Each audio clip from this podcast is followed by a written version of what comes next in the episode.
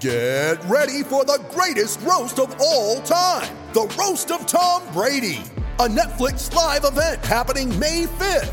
Hosted by Kevin Hart, the seven time world champion gets his cleats held to the fire by famous friends and frenemies on an unforgettable night where everything is fair game.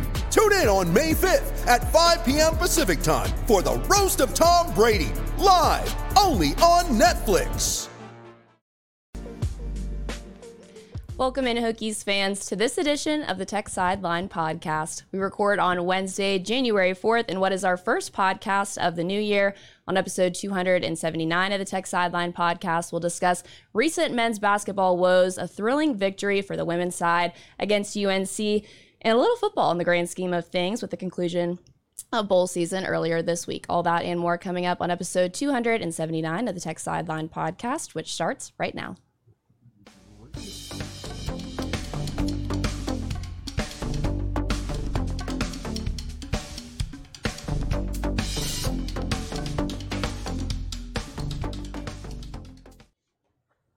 We welcome you in whether you are listening or watching on YouTube. If you are on YouTube, make sure to like and subscribe while you're there and also turn on the notification bell so you don't miss any future podcasts. Tech Sideline is presented by First Bank and Trust Company. First Bank and Trust Company is giving away 10 Tech Sideline subscriptions now through the end of February. Click on their ads anywhere on Tech Sideline to enter or visit www.firstbank.com slash TSL dash pass dash giveaway for your chance to win. One winner will be selected each week for the next 10 weeks. See the link which we have dropped in the YouTube description for details, rules, and conditions.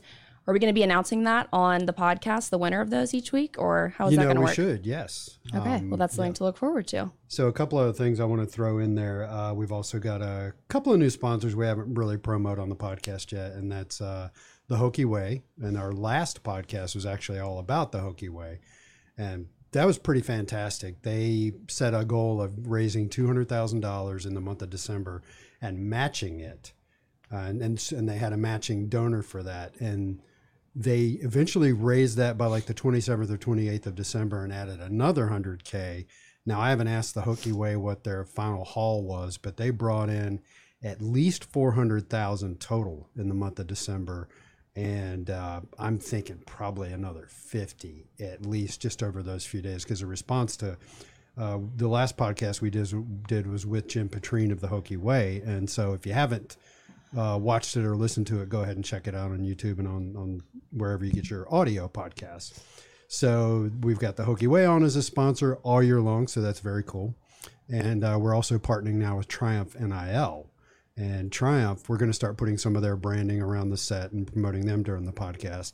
And Triumph is the presenting sponsor of TSL Today, which is the smaller student run podcast that we do two or three times a week. So uh, we're glad to have them on board, and uh, that's that's the pitch. And I think the first bank and trust giveaway is really cool. It's funny because the ads they sent me say ten free subs, and I'm like, we're not giving away submarine sandwiches. We're giving away subscriptions. So let's be clear about that when you see the ads on the site, because I don't want to get emails saying. Uh, Where's where- my where- Substation Where are gift the card? subs Where- from? Are they from my Substation submarine? too, or what? So, anyway, thanks. Well, that's awesome. Significant strides being made in the NI in the NIL, NIL collective community within Virginia Tech. So that's Big time. awesome to see. Before we get into it, I'll introduce the crew for today on set. We have Chris Coleman, lead analyst and columnist for Tech Sideline. To my right, David Cunningham, managing editor of Tech Sideline across the way. Will Stewart, founder and general manager of Tech Sideline in the fourth chair. Carter Hill, producing behind the scenes. And I'm your host, Katie Adams. First podcast of 2023, and unfortunately, we did not end the 2022 year on a high note for men's basketball. Hokies falling in the final two games of 2022. Tonight, they have a chance to get back on track against Clemson, a late one in Cassell Coliseum tonight, 9 p.m. tip. What are your thoughts on these late games? Can we get an espresso flavor of the Dairy Club milkshakes? I think we need to do something about that. Well, I will say like these games always, especially if Tech loses, it's always it makes it even worse because Mike Young is even more frustrated because he's got to come in and do media at like 11:30 at night and Mike wants to be in bed. And I agree with that. Yep. Um nothing we can really do about it. Though I do I I don't know. I I don't think it's expected to be like a big crowd. The students aren't here. Tickets are going for cheap. What I saw. Right. So um, I don't know. Hope, hopefully it's going to be a good turnout, but it stinks that it's going to be such a late game. Yeah, it's one of those games where like, Clemson's a good team, but the name Clemson doesn't exactly resonate in Tech fans' minds when it comes to good basketball, right? So it doesn't seem like it's going to be a great crowd, yet it's a good team. Yeah. It's it's a better team than that Carolina team that Virginia Tech beat and sold out Cassell for, right? Uh, so dangerous game, particularly with since you know we don't even know if Hunter Cattoor's going to play, and Clemson's unbeaten in the ACC, and not only are they, are they unbeaten in the ACC, I mean their three wins were blowouts. Yeah. Well, the men's team has played two games since we last talked. One thing I can take away from that game against Boston College is that I never want to play another sport in Chestnut Hill ever again. We sat here on the set two weeks ago and talked about how badly we wanted to win against Boston College and ended up being a really disappointing loss in overtime. Uh, Virginia Tech has not, never won a basketball game that Will and I have watched together at PKs, and I, actually I think over the last couple of years Tech hasn't won a basketball basketball game at all in which we've watched together at a Blacksburg bar. Oh, definitely. Yeah. We've won a bunch that we've watched together in Cassell Coliseum. yeah. But whenever we get together and watch a game on TV, nah, it's over. So we need, we, we got to stop doing that. So there's a there's an article in my head, and the title of it is something like Virginia Tech has a BC problem, you know, and and it's it's a Apparently, run, a wake problem too. it's like a rundown of all of the nasty football and basketball losses that Virginia Tech has suffered to Boston College, particularly.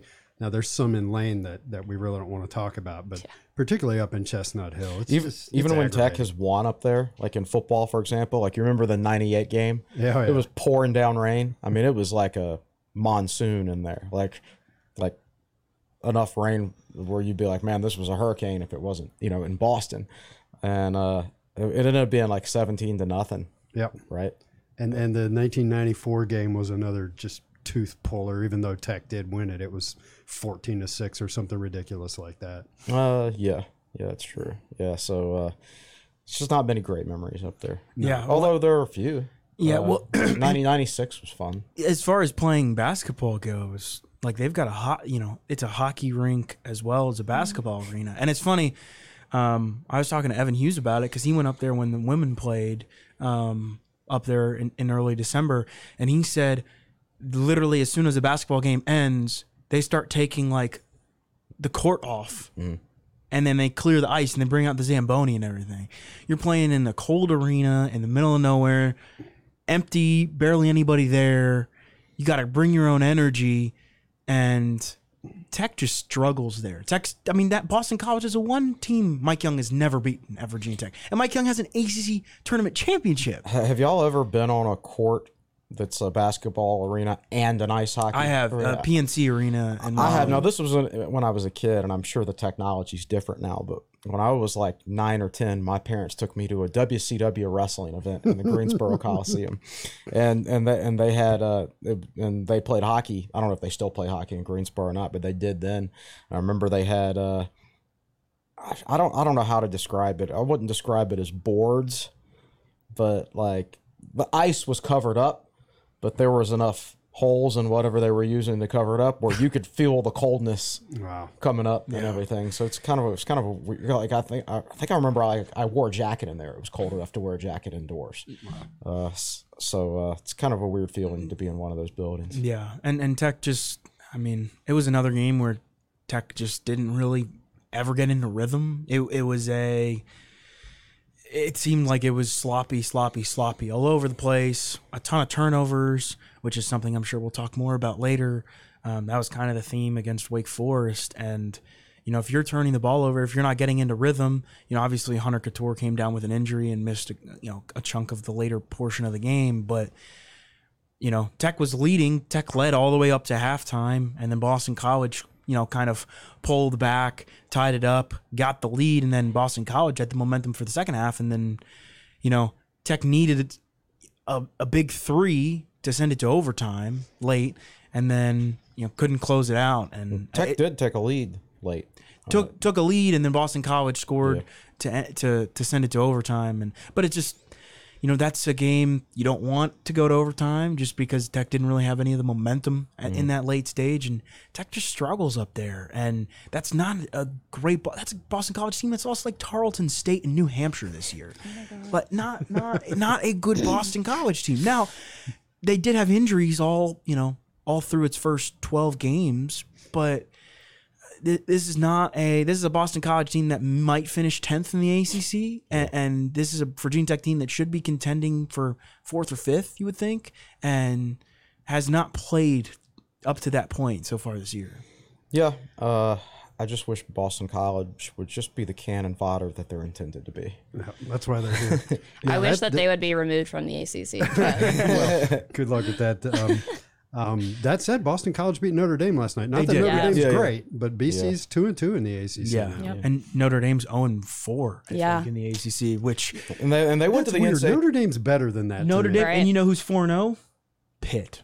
Who Pitt, beat Virginia yesterday. um, yes, Miami's up at the top, and Clemson is also three. Yeah. now. Yeah. So, So- it's, it's weird to look at the top of Pitt, the Pitt ACC. is four. Pitt. I, I would if- at the beginning of the year. I would not have put my money on Pitt being four and zero and Notre Dame being zero and four. No. Now, Notre Dame was another one of those. They were kind of sort of like us. They played their best basketball at the end of the season. Yeah. If you recall, like, you know, yes, Tech beat them in the ACC tournament, but Tech beat them in the regular season too. Tech beat them early in the ACC schedule when when the Hokies were playing poor bat. You That know, was the win well. that got Tech on the right uh, track, sort of. Yeah, they, like they won a couple in a row, then they lost a couple more, and then finally they beat Florida State and Yeah. won a whole bunch in a row. Uh, but yeah, it took Notre Dame a while to get rolling last year too. But it is surprising that they're struggling this much because they brought back a number of good players. Yeah. Fourth straight loss to BC. Like you said, Mike Young has never beat the Eagles. I was looking at the schedule. There is a chance for redemption when Boston College comes to Cassell Coliseum February 8th. That's a big one in my eyes, to say the least. Please win that game. At this point, there's been similar factors in mostly all the losses, one being a high turnover rate. Having someone on the opposing team go off against BC, it was Ashton Langford against Wake Forest. It was Tyree Appleby, which leads me into that game on New Year's Eve. First off, Will David, you were there. Carter was there calling the game as well. What's the rating on an experience at a game in Winston Salem? I know there was a lot of Hokies there. I was, it was fine. It was. I tell you what. So I was at the uh, the game in the 2019-20 season uh, in Winston Salem, and that place was empty. Danny Manning was still the Wake Forest coach. It was Mike Young's first season. Uh, Tech comes out and and beats Wake by like 15, 20 points. Uh, and they were pumping in crowd noise because like like it was loud, but only because they were using the speakers. There was nobody there there was actually a pretty good crowd there. I was I was pleasantly surprised. Uh, C Forbes is a really good coach, and he's kind of given that program some life. Obviously, he was the ACC Coach of the Year last year. They had the ACC Player of the Year in Alondes Williams. They didn't make the tournament, but um, but uh, Steve Forbes continues to find good guards too. You know, from the transfer portal, Tyree Appleby's another example of that, and you know, I I thought the experience was good. The atmosphere was good. Um, there were a good number of Virginia Tech fans there. Um, but that that's another game. Tech obviously didn't have Hunter Cattoor. Um, turned the ball over way too much. Played good defense, but couldn't really rebound the ball and um, uh, or stop Wake Forest on the offensive glass. And you know, it just came down to the wire again, and Wake Forest just kind of powered through. So I, I would recommend to Virginia Tech fans if you've never been to, if you're in range and you've never been to a game at Wake Forest, football or basketball, go. Um, the, the so I've been to one football game way back in the day. I think 2006. Chris and I went to one. It was one. 2004. Wow, so a long time ago. And I've been to two basketball games since then. And the one impression I come away with is the parking is so easy. Yeah. You know, there's there's a lot of parking, and their Coliseum seats something like fourteen thousand four hundred, right, David? Does that sound right? Yeah. And the two times I've been, there have not been many people there. Um, now, granted, this was over Christmas break and all that stuff. I but there are a lot of Tech fans there. There were probably thirty to thirty-five percent of the arena was Virginia Tech fans. Um, it's easy to get to. The concessions are good. There's plenty of places to sit in there. The the video board's good. All that kind of stuff. And and I did get to meet uh, uh, Danny Joe Hurl's father. Um, she was off in the restroom or something like that, and he and I talked for a few minutes before before I had to take off. So you never know who you'll encounter if you go to Wake Forest. I've been to a game there once. It was ironically for a Florida State Wake basketball game. I don't know why I was there. I went to a game. It was the Ish Smith shot when Oh, Je- gosh. Jeff Allen and Malcolm Delaney are, were freshmen, and A.D. Vassallo took the Sean Pedulla three pointer early in the shot clock, except Right. his didn't go in, and it ended up maybe cost it gave Wake Wake Forest extra time, and they hit the last second shot to win the game. Uh, haven't been back since. I'm one of those that like I, if I have a frustrating experience somewhere, I'm like, nah, I don't want to go back. Yeah. Yeah. I don't blame you. The concessions are good. They do have barbecue parfaits, which is my favorite oh, food in the whole world. Maybe I'm worried about the wrong things, but that really made my trip when I went to a game there. Hokies fall, and this one 77 to 75. Same score as when we lost to College of Charleston. There were so many points where I thought that we were out of this game, and they kind of just kept coming back. I was like, all right, let's just turn on the Sugar Bowl. This isn't even a game anymore. Ultimately, in the end, though, it wasn't enough. Yeah, but I I was, you know, you're playing without Hunter Cattoor on the road. Tech is 0 3 on the road. You know, that's a loss at College of Charleston, loss at Boston College, loss at Wake Forest.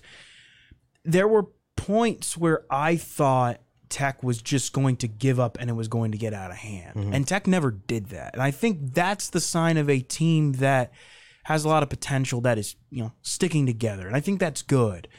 Um, you know, Tech's one and two in the ACC, but by no means, you know, does that mean the season's over or anything? Um, there's still a lot of basketball left to be played.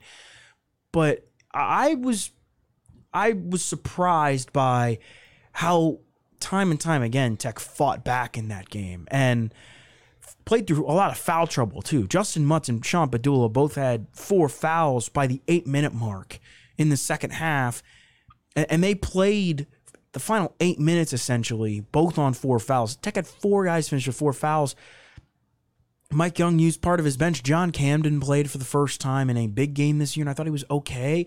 I thought there were some bright signs. Obviously, you want to get that win on the road. Mike Young says it's tough to win on the road, and it is.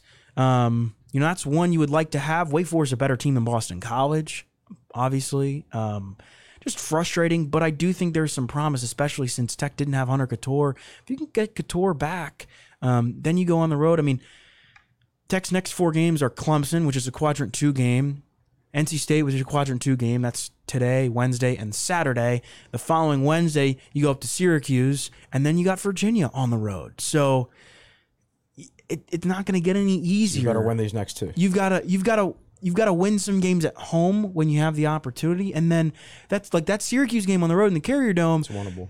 It's a winnable game. Syracuse is Syracuse took Louisville down to the wire, and Louisville is not a good team. So there are some winnable games, but you got to make the most of your opportunities when you have them.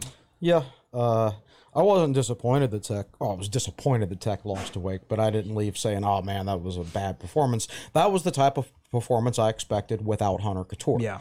and I, I think like t- Mike Young, I think thought he was gonna Cattoor was gonna play because you remember, uh, God, who was it that tweeted before the game? Jon Rothstein. Roth- Rothstein said Cattoor is going to be available. Yeah, per Mike Young. And I'm pretty sure Rothstein probably gets it straight No, from yeah, Mike he said Young. from Mike Young. He loves Mike Young. Every time Tech wins a game, he puts out the Mike Young tweet. So, uh, which is a sign that, you know, he's got a good relationship with Young. So I think Mike Young expected Cattoor to play that morning. And then maybe it just was too sore on him in shoot around or something like that. And because, look, man, you got to be able to catch the ball, right? And those those passes are thrown at you hard. And, you know, if it's his forearm, I guess, I think it's his elbow. elbow. Uh, yeah, I mean that could that could cause a lot of pain to shoot up your arm and everything uh, when when you're catching balls like that. So uh, I- losing Cattoor puts everybody else in a different role. Um, this past game, Mike Young elected to go big and play Mutts at the three.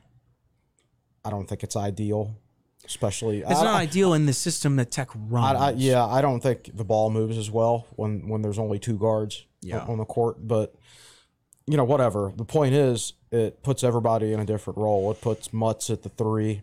It, it's more Basile at the four. It's uh, John Camden on the court because he hasn't played very much at all Yeah. and you know still a lot of a lot of minutes for MJ Collins. So it's just a lot of guys playing different roles, and Tech is nowhere close to the same defensive team as they are without Cattoor. That that's for sure. I mean, Appleby just went off on Tech, and that's the guy Cattoor would have been guarding. So I'm not. I, I'm disappointed. I, I, the the game was like close, and Tech didn't win. Yeah. But from the Because if you know if you have Hunter Cattoor, you that- can- that's a game certainly a game you, you likely winning. yeah, probably. Um, just all things else being equal, um, it was the guy that Cattoor would have been guarding that went off, and hardly anybody ever goes off on Hunter Cattoor. So uh, it's it's frustrating because it would have been a road win. Yeah. Um, it would have been a, It would have been a quadrant two. It would have been a quadrant two It- it would- win, and and Wake. and, Fo- and if Wake good chance eventually will become a quadrant one Yeah. win. So- they're playing pretty good ball. Yeah. Uh, just probably about ten spots off of a quadrant Yeah. one, quadrant one right now. Yeah, I think I think it's frustrating because um, you have Hunter Cattoor, and uh, I think Tech wins that game. Uh, but yeah, I, I think it, it kind of puts more stress on everybody else. I think it puts more stress on a guy like Sean Pedulla. There were, especially when Pedulla picked up multiple fouls, there was a stretch where Justin Mutts was bringing the ball up the floor. Right. A- and you know, people are going to ask, what happened? You know, what about Rodney Rice? And I figure we should just address it. Rodney Rice was expected to be back. Mike Young said originally he hoped Rodney Rice would be back on December 31st against Wake Forest. He's still a game time decision for today's game. He and dressed out against Wake, and he right? dressed for the first time all season against Wake. so he's close. Clearly, Mike Young isn't comfortable playing him, or he's not fully healthy. It's one of those two things. Or and he, I, he didn't want to play his first game on the road. on the road. Right. Yes. Whatever the situation is, you got to trust trust Mike Young's judgment and and the trainers and whatnot. But because no Cattoor, because no Rice, it's essentially a, a three man backcourt. Then they played John Camden a little bit more minutes. Mm-hmm. But Pedulla's the only guy that can really handle the ball. And and so I think that put a lot more stress on Pedulla. And when you are when when you have a, a an offensive system where it is essentially surra- you know supposed to be three guards on the floor and, and then a little bit of a big two you know two big guys where Mutts he he has that versatility to kind of play the three four five well when you're playing the guy at the that's supposed to be at the four at the three it kind of shrinks what you can do offensively. And then you already mentioned what kind of Cattoor brings defensively, and Tech kind of got exposed in that area. You're asking John Camden, who's essentially a true freshman. You know, he missed his true freshman year. He's a redshirt freshman. That's right. He was injured. He with didn't an get a injury. real redshirt. So he's essentially a true freshman. You're expecting him and MJ Collins and you know a guy like Mylyjael Poteat and Lynn Kidd. I mean, Tech's bench played like 50 or 60 or close to 70 minutes. Mm-hmm. And that's tough when they're they're a lot of those guys are, are solid players, but you can't expect them to play that much. everybody's thrust into a different role. Correct. And, and so I think offensively kind of shrinks what Tech's able to do. Darius Maddox is still in a slump. So essentially it's, you know, it's Sean Pedulla, Darius Maddox, who's in a slump, and then three big guys. And that kind of limits what Tech can do from the outside, I think. And you, you kind of saw that. Tech hasn't really shot the ball well from three all year, but it kind of minimizes it even more. And, and so getting Cattoor back, maybe Cattoor, you could say Cattoor is maybe the most important player on this team, I, I think. I think there's three guys on the team that if you take them away, it takes away something unique that can't be replicated. I agree. Pedulla, Mutts, and Cattoor. Like there's no like for like replacement for any of those guys. Yeah. Um, you could lose anybody else and get away with it, and and go out there and put a very similar team on the court. Yeah. Uh, you can't. A lot of things change if you lose any one of those three guys. No Hunter Cattoor in this game, no Rodney Rice in this one either. They seem to be taking his recovery very cautiously and not rushing anything. On the other hand, this seems to be the only game that we are going to be without Hunter Cattoor, which is good news in the sense that that very could have well been the difference. If he played, then we would have won that game. On the adjustments to Cattoor's absence, I know you kind of got into it a little bit, but what did you think of Lynn Kidd's performance specifically and those guys off the bench with Collins, Camden, and Poteat? I thought Poteat and, and Kidd were good, and I thought Collins was fine. I, I think, I think you know Cattoor is the only guy from Mike Young's first recruiting class and first team still still here. He's he's the veteran, and Justin Mutts obviously is also a veteran. But they're the only you know they're the guys where Mike Young says, "I never want to play a game without him. I I I always want Cattoor and Mutts on the floor. And when you have to go without one of your most important players, it's tough. I thought the, the other guys were fun. Uh, Um, you know, I I think obviously Pedulla and Mutts carried the scoring. They scored 18 each, but they were both dealing with foul trouble. And when you throw foul trouble into that mix, makes it a little bit more difficult. Um, you know, I thought Poteat and Kidd, um, I think Kidd had like seven or eight rebounds. Um, I, I thought at the end it came down to, you know, Virginia Tech had a hard time stopping Tyree Appleby, and then couldn't really stop Wake Forest on the offensive glass. Andrew Carr and Wake Forest had like eight possessions in the final two three minutes and had four offensive rebounds. And Tech's got to get get better on the glass. Again, Cattoor's your best rebounding guard. Agreed. Yeah, and, and so a lot of those were just simple tip outs, like uh, Wake Forest big 6'10", 7 foot guys going up and, and tipping the ball back out, and, and so I think it was an okay performance. I think in the sense of you know you basically need them to kind of help step up because you're losing one of your most important players. It, it's tough for them to to kind of combine to replace what what you're losing all things considered, it's like you said earlier, kind of the performance you would expect with no Cattoor. I, I uh, I thought Virginia Tech there's there's enough offense on this team to withstand the loss of Cattoor, and they scored 75 points. That's enough points to win a basketball game, but it really affects you defensively. It really affects Virginia Tech defensively, and uh, it's funny uh, how certain in a certain in games like that, certain plays stand out to me, and the three that stand out to me were all three fouls and that was a closely called game. There was a lot of fouls called on both teams, which is fine as long as it's called both ways. I don't care. You just have to adjust to it as a player. Pedulla's fourth foul was 80 feet from the basket and gave him free throws. And then there were two other fouls where you know Virginia Tech was really pressuring them hard in the half court, and they pushed them back towards the Wake Forest bench, and they pushed them back towards half court, and there was like seven or eight seconds left on the shot clock each time, and Wake's got the ball thirty-five or forty feet from the basket, and you just foul them. You give I, them I think one of those was Mutts. R- and one yeah and i think one was i don't remember who the other one was on but uh but yeah like that's probably the thing that bothered me the most is, is we did not adjust well, the Pedulla foul was a frustra- uh, was a foul born of frustration, but the other two was just like not adjusting to how the refs Are were calling the game, right? And Tex a very Texan experience, and it was experienced players too. So that that's probably the most disappointing part to me. Like even with with the issues defensively, like if you just you just play a little bit smarter, then uh, then you could have had that win. But oh well, you know that's life without Cattoor. You're never going to play a perfect game uh, as far as making all the right basketball plays. Uh, but when you're when you lose a guy like Cout- Cattoor, it just uh, it magnifies it magnifies your mistakes. Yeah. Well, based on these two games, what are your biggest concerns about this team moving forward? Maybe it's the inability to be consistent down the stretch, or maybe just winning on the road.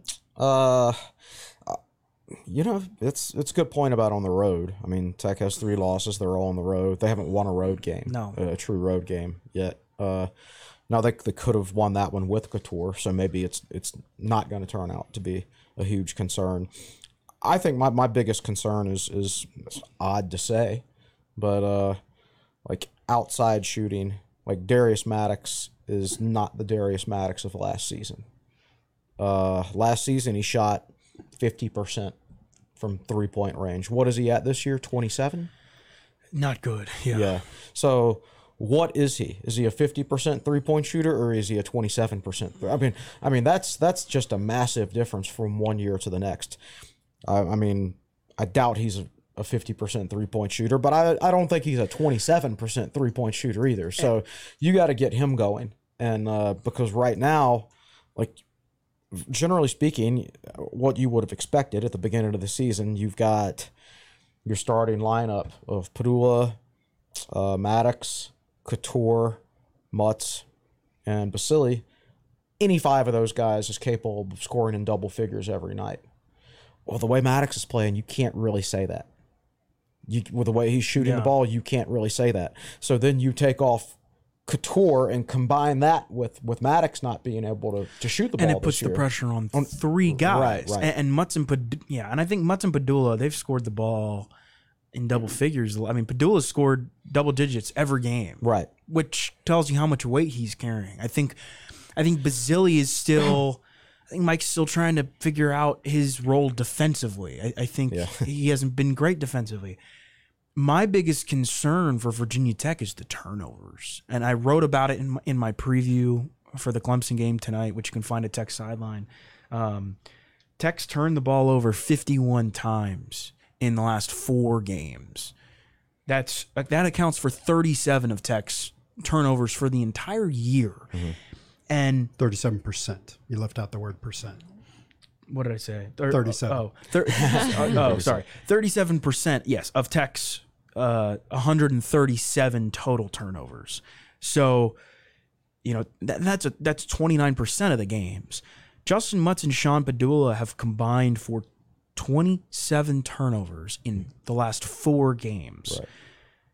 That, you know, th- that they have turned the ball over like m- 16 of Mutts's 39 turnovers have come in the last four games. That's 41%. 11 of Pedulla's 25 have come in the last four games. That's 44%. Obviously, guys like MJ Collins, Lynn Kidd, Mylyjael Poteat are played a little bit more extended minutes. Those guys have, you know, over 45% of their turnovers for the season coming in the last four games. So it's not just one player, it's everybody. And I'm curious to see what happens when you're back at home tonight for the first time all year. You're not playing two games on the road. You're not playing Oklahoma and Grambling State teams. You know, they were both physical. You are playing a physical Clemson team, but this is a game where I'm looking to see if Virginia Tech can settle down and run its offense. We haven't seen it. You know, I, I don't know if there's been like I think I think if you're a, a opposing team, you're what do you one of the things you're trying to do is just take Tech out of rhythm, where you're you're making Tech, you know, whether you're pressing or you know you're, taking away an aspect where where Tech cannot really run offense, and I think all four opponents have done that really well in the last four games. Grambling State, Oklahoma State, uh, both those were really really really physical games, and then. Boston College on the road, Tech never really felt like it got into rhythm. And then Wake Forest, without Cattoor, it's a little bit more understandable. I am so surprised that a team under Mike Young that is so efficient has turned the ball over as many times, you know, as many times as as it is. This Tech team is still top 10 in turnover percentage in the country because of what it did in the first 10 games of the year. Can you get back to that? Sean Pedulla is not a guy to have double digit turnovers. You know, he's not a guy over the course of of the course of four games. He's a guy who might have five turnovers over four games. There's so much stress being put on Tech right now, and I think it'll help if Tech gets Cattoor back. But I'm curious to see if Tech can just settle down and run some offense. When Sean Pedulla comes down at the end of a half, can you run an can you run an offensive set? Instead of Sean Pedulla just chuck, and I understand he has a green light, but instead of Sean Pedulla chucking up a three at, at the very end of the clock, he's, he still hasn't found it, even in that even in other situations besides at the end of the half. Yes. he still hasn't found the happy medium between balancing the creative freedom given to him and actual actually running the offense. So let's uh, drill down in that a little bit. You you were talking about turnovers. You were talking about outside shooting, and looking specifically at Pedulla's numbers, he was one of nine from outside against Wake Forest. So for the season, he is twenty six of seventy seven, which is thirty three point eight percent. Last year, he was thirty four of 76, 44 and something percent. So at this point this year compared to last year, basically the same number of shots, but last year at this point he had made eight more three pointers.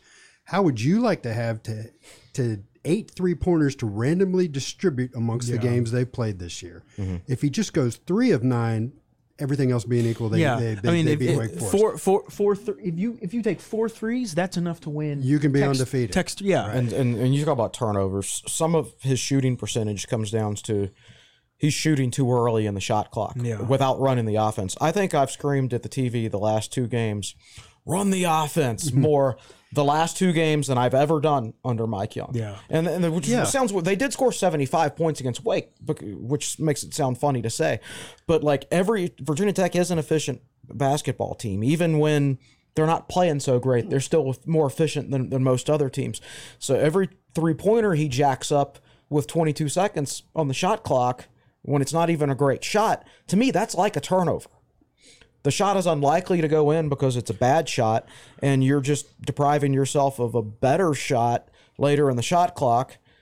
And then you're putting more pressure on yourself defensively, which you can't afford to do, especially with Cattoor out. So, uh, he's he's got again like like he's been a great player for Tech this year, but that's the one thing he can improve on to, to take that step from being really good to like elite Yeah. is to understand find the balance between the creative freedom given him and playing within the offense. Right now he's hasn't quite found that balance. I, I think you're right, and, and to go back to what you said earlier, he's he's still trying to figure it out. You know, uh, when he finally got significant playing time about halfway through last year, you know, his role was pretty simple, and so you can see all the tools in the toolbox, as they say. He's got a good three point shot. He is so good going to the basket. There's so much he can do, but but to your other point, um, it's funny because I was sitting with, with Clark Rulin at a recent game, and I said, you know, one thing about this is probably about two or three weeks ago. I said one thing about Virginia Tech basketball is it doesn't make me angry to watch them play. They don't make every shot, they don't win every game, but I like the way they play.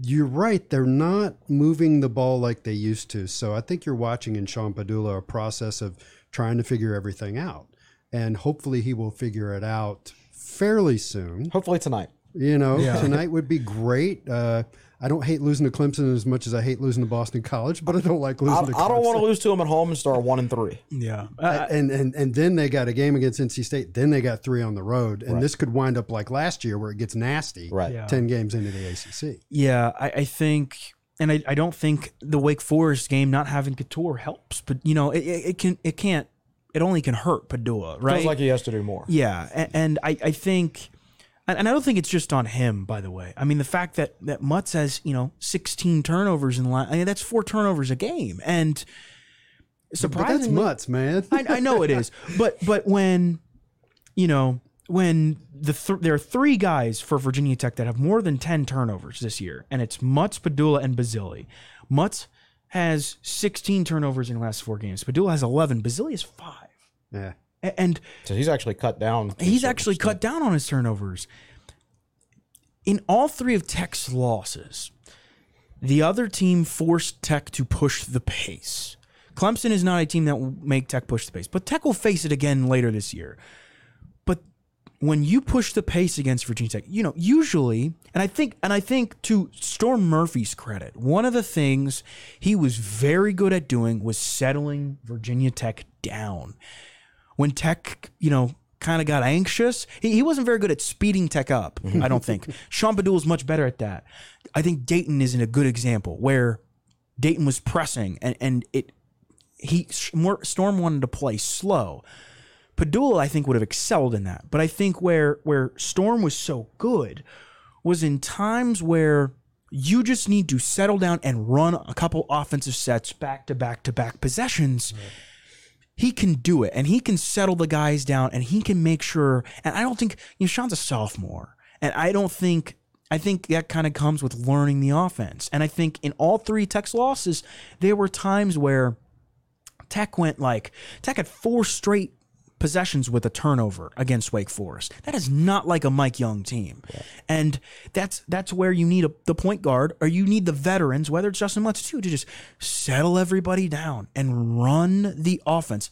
This is an offense that is going to get you looks if you do your job.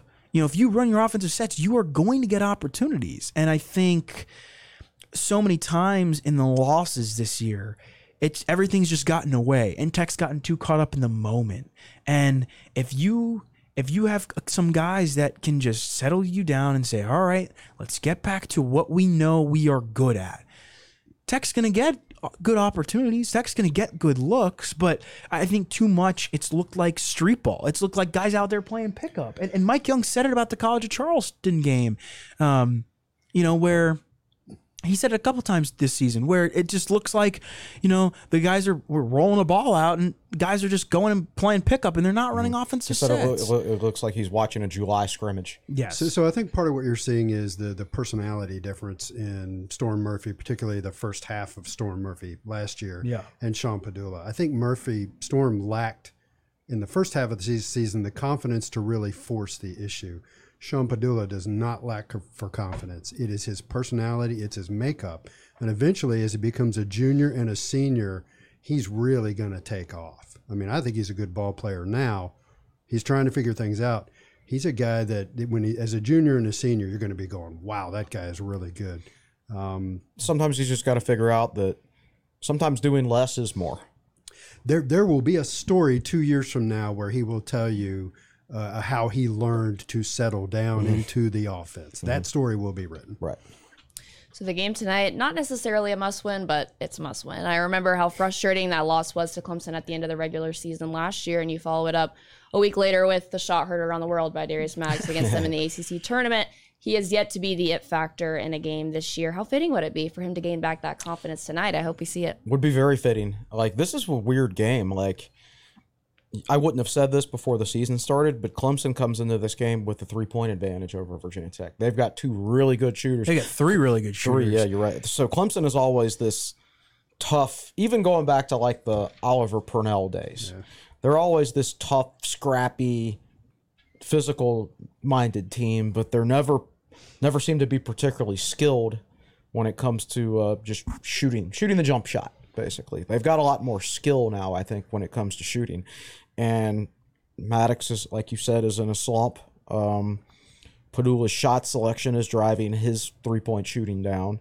So this is a game where the trends are going in Clemson's favor as far as shooting the basketball. So yeah, it's very important that the Hokies get back to running their offense. There, there are three guys on the Clemson team that if they played for Virginia Tech, they would lead Virginia Tech in three point shooting, which kind of just puts it into And perspective. Tech's got two guys over forty percent. So you're you're telling right at me 40. that wow. Yeah. So, uh, t- I, as I wrote in my in my preview, Clemson has two guys. So Tech Tech has faced uh, earlier all, uh, already this season. Tech has faced four guys that are top 100 three point shooters in the country. It was Ta'Lon Cooper from Minnesota. Tech held him to 25%, one of four. Chauncey Jenkins from Old Dominion. Tech held him to one of three, though he you know did everything else. Um, Myles Dread from Penn State, he was 5 of 11. He was right at his 45, 46%. And he's mark. a volume guy. Like at one point in that game, he was putting up brick after brick, and then he'll make like four in a row. He was five of eleven, uh, and then Tyree Appleby, uh, who shoots about forty five percent and was four of six. Chase Hunter and Alex Hemenway are both in the top hundred. They're both in the top eighty five actually. Hemenway shoots fifty percent for Clemson. Chase Hunter shoots forty six percent. Hunter Tyson, Tex, or sorry, Clemson's six eight guy shoots forty four percent. PJ Hall can shoot it too. This is a this is a Clemson team that that can shoot it. I you know they've got th- they've got a, a good rotation. Um, They can shoot it and they're physical. Yes. Normally they're just physical. yeah, this is a, a Clemson team that is solid offensively. Tech's gonna need to score the ball today, like like efficiently. Um, defense isn't necessarily Clemson's specialty; it's more on the offensive side. But in both of the games last year, you know, PJ Hall, who has not necessarily been Clemson's best player this year, and you know he's been hurt, hurt, hurt, here and hurt there. He had a metatarsal injury. He'll peak at some point this year. Um, yeah. Hopefully not Just tonight. not today. Yeah. and Tech gets Clemson a little bit later in the year, but in both of the games last season, Clemson just out physicaled, out muscled Virginia Tech. Like that that regular season game at Clemson was ugly because Clemson made it ugly. And then that, you know, Virginia Tech probably shouldn't have won that overtime game uh, in the ACC tournament in Brooklyn. Tech kind of got a miracle out of it. Darius Maddox had to hit a shot to win because Tech was down by two points. So th- this is a Clemson team that's coming in here going to be a really, really tough matchup. Probably, maybe you could say the best matchup at home Tech's had this year since North Carolina, you know, didn't have Armando Bacot at that time. Dayton wasn't good at that time. Dayton had Dayton, injuries. Dayton was two starter, missing two starters. Dayton's P- Dayton's kind of hitting it hitting its stride now. North Carolina's kind of found a little bit more of its stride now. I think this is a maybe Virginia Tech's best home game so far this year. Oh, I would agree. Like of all teams that have come into Cassell so far, Clemson by far has the best chance to beat Virginia Tech. I mean, UNC without Bacot. Um, I mean, Clemson's red hot, and like I said, uh, I forget the exact numbers. You wrote it in your preview, but like their three ACC wins have all been blowouts. Yeah. like they've just crushed teams. So they're they're a very very good team. They seem to be peaking right now. Yeah. So they beat Wake Forest by 20. Yeah. oh, Georgia Tech by 13 and NC State by 14. And, Right. and and they're very as I wrote they're a very evenly distributed offense. Right. They they shoot the three ball well. They score the ball well from two point range, and they also get to the free throw line. And, Yeah. and this is a Tech team who is basically only doing one of those three things right now, and that's shoot the two ball well. Right, and w- of course we all know that the ACC is a league is, is a league that will, or any Power Five team league is is is is a league that when you think things are going well, you're going to get smacked in the face. Yeah. So like Clemson's due for a loss, like uh, right. Um, there's Pitt is four and zero. They were due for a loss too, and the, but they still beat UVA. Yeah. So it's kind of a. I don't know. We, we still have less than half a season of sample size, or yeah, slightly under one Yeah. half. So we'll see. I mean, there's only so much you can tell from non-conference games when everybody plays a different schedule. So let me jump in here and say Katie's only got about 25 more minutes left with us. So Oh. we, we need to hit the break Yep. and then do the women's basketball and, and bowl game topic. Yes, that's going to lead us into our break here on episode 279 of the Tech Sideline podcast. Talked a lot about men's hoops in the first half. And when we come back, we'll talk women's hoops and bowl season. Make sure you stay with us. We'll be right back. Welcome back into episode 279 of the Tech Sideline podcast presented by First Bank and Trust and sponsored by Triumph NIL and the Hokie Way. As we continue to discuss basketball, we're going to flip it over to the women's side, who also started 1 and 2 in ACC play like the men before beating Carolina on New Year's Day. You'll take your wins over the heels, however you can get them. This was a fun one though, back and forth all day. Hokies win it in dominant fat or with a dominant performance by George Amoore. It wasn't a dominant fashion; it was a really close game. Yeah, Georgia, Georgia Amoore. It, it, uh, they did a cool thing before the game. Uh, Georgia's mom, well, obviously Georgia's Australian. Georgia's mom is in town, and they presented Georgia's mom on the court with the game ball from Georgia's triple double for program's first ever against Nebraska. So that was really cool. Georgia always plays well when his, her mom's in town too, uh, and she's been so good for Virginia Tech all year. And, and she really took over the game uh, in, in stretches. Um, you know, North Carolina is a, a top 15 team. I think they fell to 22nd in the rankings, but this was back and forth and back and forth. And, um, you know, Elizabeth Kitley, she wasn't a non factor, but, but I think North Carolina kind of basically said, we're going to take her away and we'll make everybody else beat us. And Tech did that. Georgia Amoore had a fantastic game. Deasia Gregg had a great game too. Uh, you, first or second ever career double double for Deasia Gregg, somebody who was at Georgia Tech and then was at a JUCO school and now is at Virginia Tech, and she's basically been a role player her entire career here. And you know she had 11 points and 10 rebounds and and had a couple key defensive plays. Had a block down the stretch um, on North Carolina's final inbound play when they were trying to get a shot off to tie the game or to score a basket to, to make it close. Deasia Gregg tipped away the final inbound pass and the clock ran out. Wasn't she also the one who made the big three pointer? And she, yeah, I was going to say, and she she hit the big three pointer that kind of is, that is a tough shot to make. They threw the ball out to her. She's all by herself. yeah. And gets the chance to set and look at the rim. And you see people miss that shot all the time. A- And the crazy thing is, a year ago, she I don't think she would have made that shot. She's really improved on her three point shooting. So it, it was a really good win. Tech lost, you know, a couple days prior to Clemson on the road. That was a really bad loss. That that was a really bad loss. And, and you know, Kenny Brooks after the game was kind of like, we just weren't ourselves. And and they bounced back from it. They learned from it. They started the new year off right with the win. I think this uh, North Carolina uh, series is, is turning out to be a really good rivalry. Um, you know, the, the game in the ACC tournament last year was really good. The game in Chapel Hill before that was not good.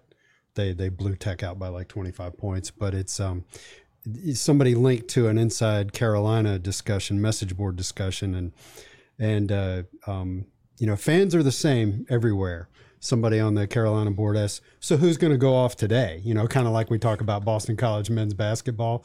And one of the first answers was, "I think Georgia Amoore's going to have like a, a huge day." She hadn't made more than three three pointers all year. Watch her go six of eight or something like that. And she didn't go six of eight. She went six of fourteen, but she did make twice as many three pointers in a game as she had made all year. So, if you're a Carolina basketball fan, women's basketball fan, you gotta not want wanting to be see Georgia, be seeing Georgia Amoore anymore.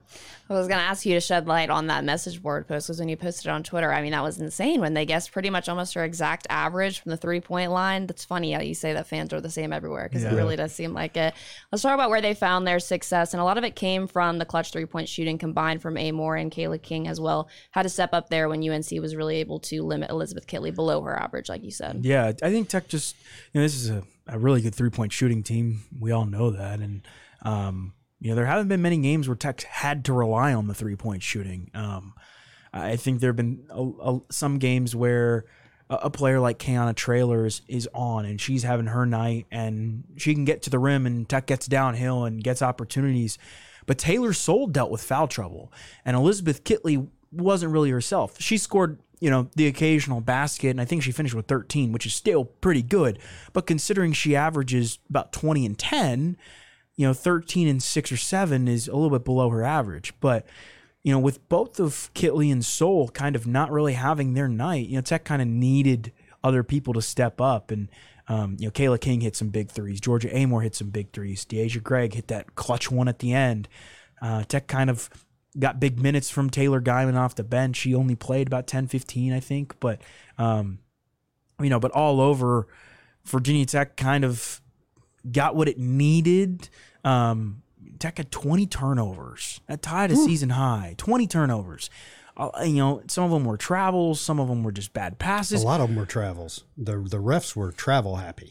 But when you can come away with a win, when you turn the ball over 20 times, that kind of says a lot of just about your defense and and what you were able to do in that game. And you know, when you can hit three pointers like Tech did, that you know, I think 11 or 12 three pointers that that really carried them to win. Um, both teams had lost their most recent game coming into this, right? So this is the game, And Carolina had lost two straight. right? And Tech was one and two in the ACC, correct? Yeah, and Tech had lost two of its last three. So this is a game that neither team wanted to lose. You know, unfortunately, Virginia Tech came out with the W. Up next for Kenny Brooks' squad is a huge game against UVA on Thursday in Cassell. The once undefeated Cavaliers now 13 and 1, their one loss coming to Duke. Nice opportunity to stack some impressive wins and defend your home court if they can get it done. Yes, and this is this is one of the biggest Tech UVA games in a long time. And of I mean, course, it's over break when students aren't here. Another which is one. disappointing. Yeah, if you want to go on that tangent, the the men like the fact that the men have Clemson and NC State over break is wonderful. Yes. But the women kind of got hosed with having North Carolina and Virginia And Notre Dame. and Notre Dame over break. Yep. But this is going to be a big time game. It's on Thursday night. Um, you know, UVA has a new head coach. Um, I, I'm not going to, I I forget her name off the top of my head, but she came from Missouri State. She's really, really talented. And this UVA team is good. They got some big time transfers. Sam Brunelle came from Notre Dame to UVA.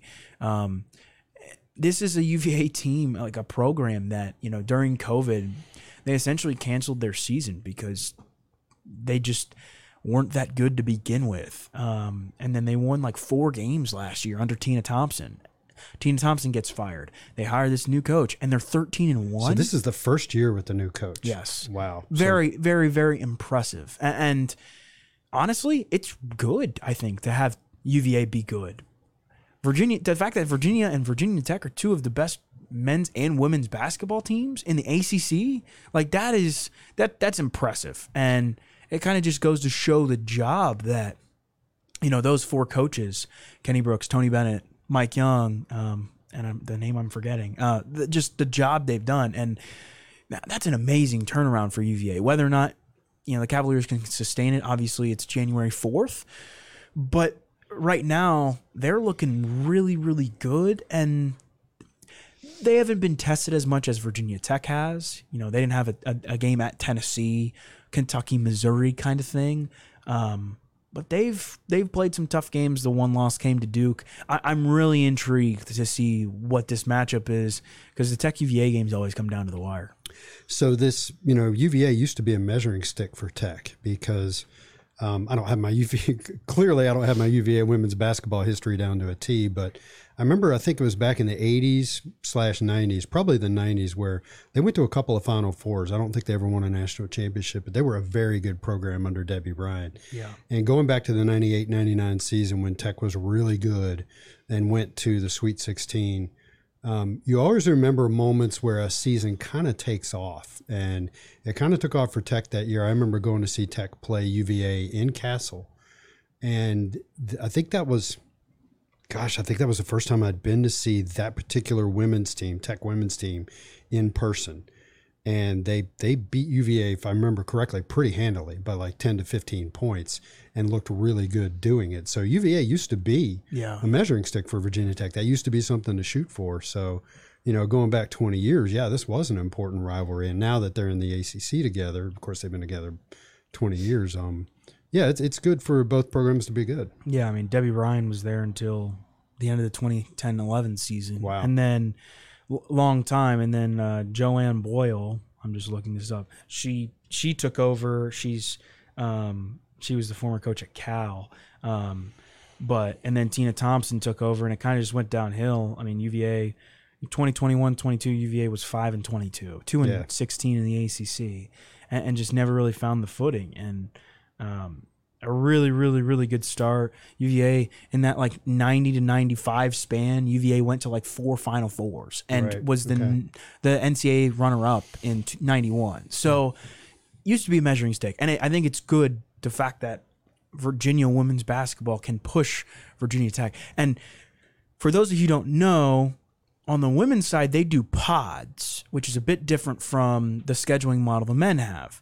So they do they do pods of five teams each because there are 15 teams. Virginia Tech's pod, Virginia, NC State, North Carolina, and Duke. That's Virginia Tech's pod. And all of those teams are in the upper echelon in the ACC. So Virginia Tech's playing all of those teams two times each That's a a, that's a pretty interesting pod. It's basically the North Carolina Virginia pod. Yeah, everybody, everybody, in, Forest. Everybody except for Wake Forest. So it that's challenging. I mean, the only other you look at like the northern pod is is it's Notre Dame and Syracuse and uh, Pitt and Boston College and Louisville, I believe, and then it's kind of Wake Forest, Georgia Tech, Clemson, Miami, and Florida State. Like Florida State and Miami are pretty good, um, but like Notre Dame or Louisville, Louisville are pretty good. But that pod is stacked, and like, and that's one of the reasons why you know Virginia Tech has tested so much throughout the season. I mean, those are just, that's essentially like that's essentially eight quadrant one games in a year So you just described to me a Big East pod, a Virginia North Carolina pod, and an SEC pod. and then like I don't know, join the league late pod with the exception of Wake Forest. yeah. Well, I wish that was our pod for football going into next season, which brings me to the football season discussion. As the season comes to an end, one final game on Monday between Georgia and TCU, but a lot of exciting games to get into that point, which leads me into a question Will wanted me to ask you all. But before we get to that, what bowl games did you watch and what were some of your favorites? I tell you what, the last the the bowl games the last couple days. So I'm not. I, I tell like a lot of the smaller bowls. I'm kind of just like I'll have it on the Yeah, background. they're not particularly great. But like once once New Year's Eve comes around, the the bowl games are on, and Semifinal was incredible. That's Yeah. the one game I watched was with you. when we watched the bo- Ohio both of the State game. semifinal games were were really really good. Um, and then the bowl games on uh, on Sun uh, Sunday. Who played The played? Gator Bowl, the Notre Dame South Carolina game was also awesome. That was pretty good. that yeah. game was good. Um, So didn't the South Carolina fans fly over a banner above the Clemson, Tennessee? Yes, game? Above. Hard I mean- Rock Stadium. And I Yeah. guess. say, enjoy your bowl game. yeah, like on South Beach. Which is very nice to do, but you need to win your own bowl game. to do if you're gonna talk trash. I thought it was hilarious. It was, it was funny, but Also, Oh, December oh, the tw- Tulane USC game. That's Yeah, what it that was. was the ro- great. uh, the Cotton Bowl. Yeah. And then the Rose Bowl I was loved it. was it wasn't as good. wasn't it as wasn't good. as good, but December 28th was an awesome day of football, which had the Liberty Bowl, and then it went into the Holiday Bowl with North Carolina and Oregon. That was an awesome game. And the Liberty Bowl was Arkansas and Kansas, which was an overtime and went down to the wire. And it was just a great day of football. I loved it. oh, I watched the uh, the Sun Bowl, the Pitt Pitt, U, Pitt UCLA Pitt beating and UCLA and was a huge one for them. Pitt came down to the wa- uh, came down to the wire, and Yeah. Pitt basically drove like thirty yards in the final, like thirty seconds, and kicked Yeah. a game winning field goal. Um, yeah, there were some pretty good bowl games. The ACC went five and four this year in bowl games. It's better than it's been in the past. Usually, you know, your typical SEC dominance, ACC doesn't fare well against them. Duke had a huge win. Florida State had a huge win. NC State had a really embarrassing loss. I guess they'll join us in the lose to Maryland in a bowl game category. Yikes. Okay, so then this raises the question: Do bowl games actually matter? And I want an opinion from all of you. And I'll probably play devil's advocate since I know what you're going to say. I think it depends on the bowl game. Yeah, Yeah, that's kind of where I am. Yeah. Okay. Totally depends on the bowl game. Uh, The Tony the Tiger Sun Bowl does not matter, in my opinion. The Quick Lane Bowl in Detroit does not matter, in my opinion. Yeah, I mean, any, any I- bowl game played in a baseball stadium doesn't I, I mean, I, Yeah. I I think a lot of those bowl, a lot of the bowl games before like December 29th, just like they're teams that that that were like f- maybe a couple wins above 500 and like all- it, that's that's it's good for them but they're basically just closing out their season with the bowl game. Like they had a, a, a semi-successful season and or a sex, success, oh, successful season. But like the pinstripe bowl doesn't matter. Right. You know- A- any any situation where the rules allow players and coaches to leave voluntarily before their final game of the season, then that last game doesn't matter.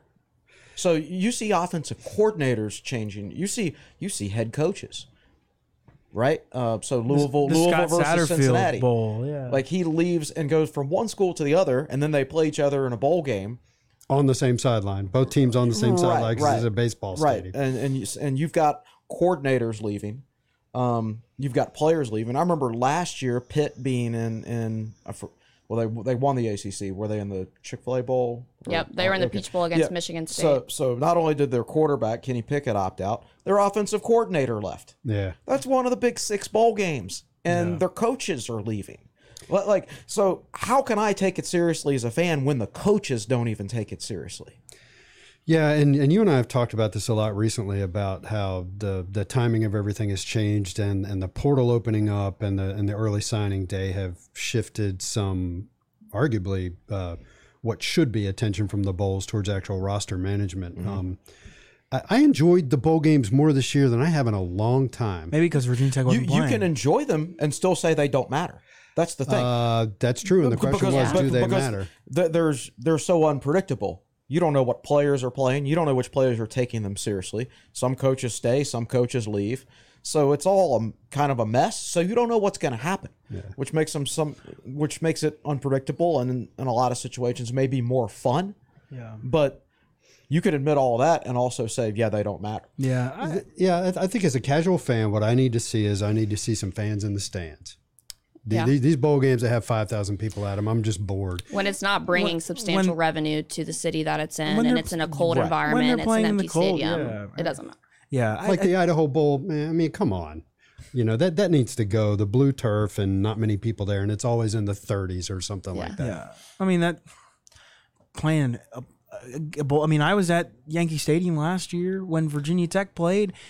It's an open air press box in December. like I don't want to. I don't want to be there. Because it's a baseball stadium, correct, it can be an open air press And box. so, I don't know. I I will say, like watching the Cotton Bowl, like, dude, Tulane was fun to watch. Yeah. like Yeah. like there's some some game, like a lot of the bowl games after you know on New Year's Eve or, or on New Year's, like the big ones, the Rose Bowl, the Cotton Bowl, like those games matter, but. Does anybody care about the Rocket Mortgage whatever bowl? You know what I mm-hmm. mean? Like, you know. So I don't know. It's it's tough because like I think and I think to some of the smaller teams like I don't know if I think both I think USC cared about about the Cotton Bowl, but I think Tulane probably cared more because Tulane, you know, is trying to finish off the season after winning two games the previous year. But like for a lot of teams, you know, it you didn't reach your end goal, and Yeah. and it. I don't know. It, that's kind of where I stand. I think I don't. I don't think the majority of them matter. Uh, one thing I learned or went through my mind talking about ga- bowl games, and um, yeah, I think I'm talking about the playoff, not bowl games in particular. But Michigan had one of the better defenses in the country and got lit up Yeah. for 46 points, I think. Georgia had one of the better defenses in the country and gave up over 40, if I remember correctly. So it kind of makes you. Yes, I know we trust Virginia Tech's defense more than we trust their offense right now, but I came away thinking, man, they really got to fix that offense because this is college football. Yeah, um, exactly. And I, and I, I think with regards to bowl games, uh, and I don't know if the numbers back this up, but I know those playoff teams, all of them are extremely well coached teams. Yeah. And I think if you give an extremely well coached offense basically a weeks. month to prepare, Right. uh, I, I think that's more beneficial to the offense than it is to the That's true. That's a good point. I think it's certainly mattering less and less. You bring up the playoff in 2024, it expands to 12 teams. Everyone wants to be in the 12 team playoff. You're not necessarily looking to be in the bowls below that. But I also think it's a good point that you brought up that you can enjoy the games, but they don't necessarily matter. I mean, I love something I'm very passionate about. I love being a college student home for winter break, and you can pretty much turn on a college football game at any point in time, and you may be watching the Duracell Battery Bowl between two group of five teams, but it's college football and it's the greatest sport on earth. So You got all dressed up, fun. didn't you? Like, on, did you put a uh, picture yeah. on Instagram? you were all dressed up and started talking about watching My bowl games. ideal New Year's Eve is sitting with on the couch with my family and watching football and dressing up. So that's what I did. All right. Um, yes, it was awesome. I also like seeing how conferences stack up. So there's SEC bias every single year, and I like seeing how SEC ranks against the ACC and the Big Ten and stuff like that. That's See, I don't buy into that anymore because of all the opt outs and coaches moving around and stuff like that. Well, the thing I think about- it's funny that ESPN still tracks that. I, I- Yeah. I, I, I will say, didn't like. I'll give you the, the best example. Didn't NC State's offensive coordinator leave? don't know. Yes. Yes. Carter Uh, says yes. And then and then he lost. Uh, they lost their bowl game Devin- with their fourth string quarterback. right. By the way, They didn't play but, Devin but but because he transferred. how as an NC State player can you really take that game seriously when your coach leaves? That just tells you, well, if the coach isn't finishing out the season, this game we're playing doesn't even matter. and your QB's in the transfer portal. and Right, all that. right, Yeah. exactly. And that, and that was like Tech's bowl game last So, year. The, uh, the team got decimated. Yeah, so I was gonna I was gonna say Virginia Tech played in a bowl game this year and the eight to ten guys that transferred out, DJ Harvey, Caleb Smith, does Tech's bowl game matter if Tech's leading receiver doesn't play? You know what I mean? Like if the guys who were there the whole season I mean, it gives Aren't you a playing- chance to see the team for next year and who's going to step up in the it- absence of those players. I think it matters. I like that part. I of think it. it matters to like it would matter to us obviously because one it's our jobs, but two like you know Virgi- like we are very attached to Virginia Tech.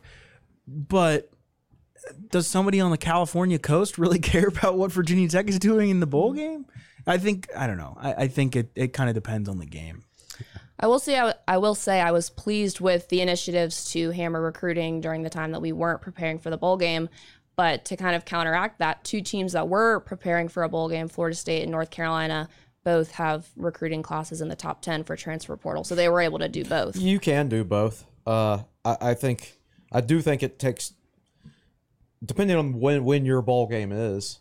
Like especially if your ball game is like in that window within a week of signing day. Yeah. It, it's it's really hard to completely prepare X's and O's wise for the bowl game while also uh, finishing off your recruiting class, doing portal recruiting, which is another reason I say like why you can't take the bowl games too seriously because you might not be you're not as 100% focused from an X's and O standpoint as you are for a regular season game. I mean, there's just not enough time in the day. So, so one of the ironies is that uh, programs started staffing up their recruiting staffs to gain an advantage, and now it's almost a necessity with the early signing period. You have to, if you're the coaches. Now, granted, they have to travel a lot there at the end to try to close, and Virginia Tech could do that because they weren't preparing for a bowl game. But if you are the coaching staff, you need that support from your recruiting staff, who these days it's it's player personnel, it's not recruiting. You you need an army of guys who are staying on top of your current roster, the portal, and recruiting to support you, because otherwise it would just be impossible. Florida State able to win the Cheez Bowl and still have the number one class for the transfer portal. They've taken eight people right now. Same with North Carolina, we have four. So I'm curious to see how those numbers change um, moving forward. What's coming up on Tech Sideline this week? Clemson recap, I lots and guess. lots of sports, Uh, like lots of stuff. Like like this is a, I mean this is gonna be this is a busy week for us. You were you were joking earlier that there's barely been anybody on the on the message boards all week. Yeah. We've been working, even if anybody nobody else has. I didn't We- want to work we New got Year's men's, Day, but I did. We got men's basketball today against Clemson. Women's basketball, obviously, tomorrow on Thursday against Virginia. Wrestling, you're going Friday to that night, yeah. Friday night. Uh, the match at Moss Arts Center against Cornell. By the way, let me jump in here and say that when you saw Virginia Tech wrestling announce the sellout yesterday, it's because of Will. That was me. I went in and bought the. It was funny. I was talking to my brother. He's a UVA guy, and he wrestled in high school, and he likes wrestling. So I was like, "You want to go to this thing?" And he goes, uh, "Sure." So we're on the phone together, and I pull up the tickets, and there are three tickets left, and that's it. And I tried to buy two of them, and it wouldn't let me because you're not allowed to, to leave a seat by leave a itself. So I wound up buying all three, and then like five minutes later, Virginia Tech Wrestling is like, "Woo, we're sold out!" And I'm like, Wow. "You're welcome." Yeah. so wrestling on Friday, Jack Brisbane will be covering that for us. I'm really excited. Um, for that. I mean, just it's it's one of the coolest things in wrestling, and And it's number eight versus number 12. yeah, it's a it's a I mean, they've wrestled Duke there before, which is, you know, but it, this is a prime prime Yeah. matchup. Yeah. Men basketball back. I'll, I'll have a preview of that. Uh, af you know, men's basketball plays NC State on, on Saturday, uh, and then the women are in Coral Gables on Sunday against Miami. So lots of lots of stuff going on. We'll we will keep you busy. I'm sure, Chris. Chris, what do you have coming up? Uh, my Q- Friday Q and A as usual, and also I did an in-state recruiting article yesterday about some trends, offense versus defense, and tomorrow I'll do like a Fontel Mines article and his impact on in-state recruiting. So for me, it's kind of like in-state recruiting week. nice. Well, another great episode of the Tech Sideline podcast. I want to thank you for tuning in and thank everybody on set today. Will Stewart, founder and general manager for Tech Sideline. where's my He's at- camera? He's at Will Stewart TSL on Twitter. Chris Coleman, lead analyst and columnist for Tech Sideline. He's at Chris Coleman TSL on Twitter. David Cunningham, managing editor. He's at the Real D Cunna. Carter Hill producing. Thank you, Carter. And I'm your host, Katie Adams, signing off on episode 279 of the Tech Sideline podcast. Enjoy the game, Hokies fans. We'll see you next time.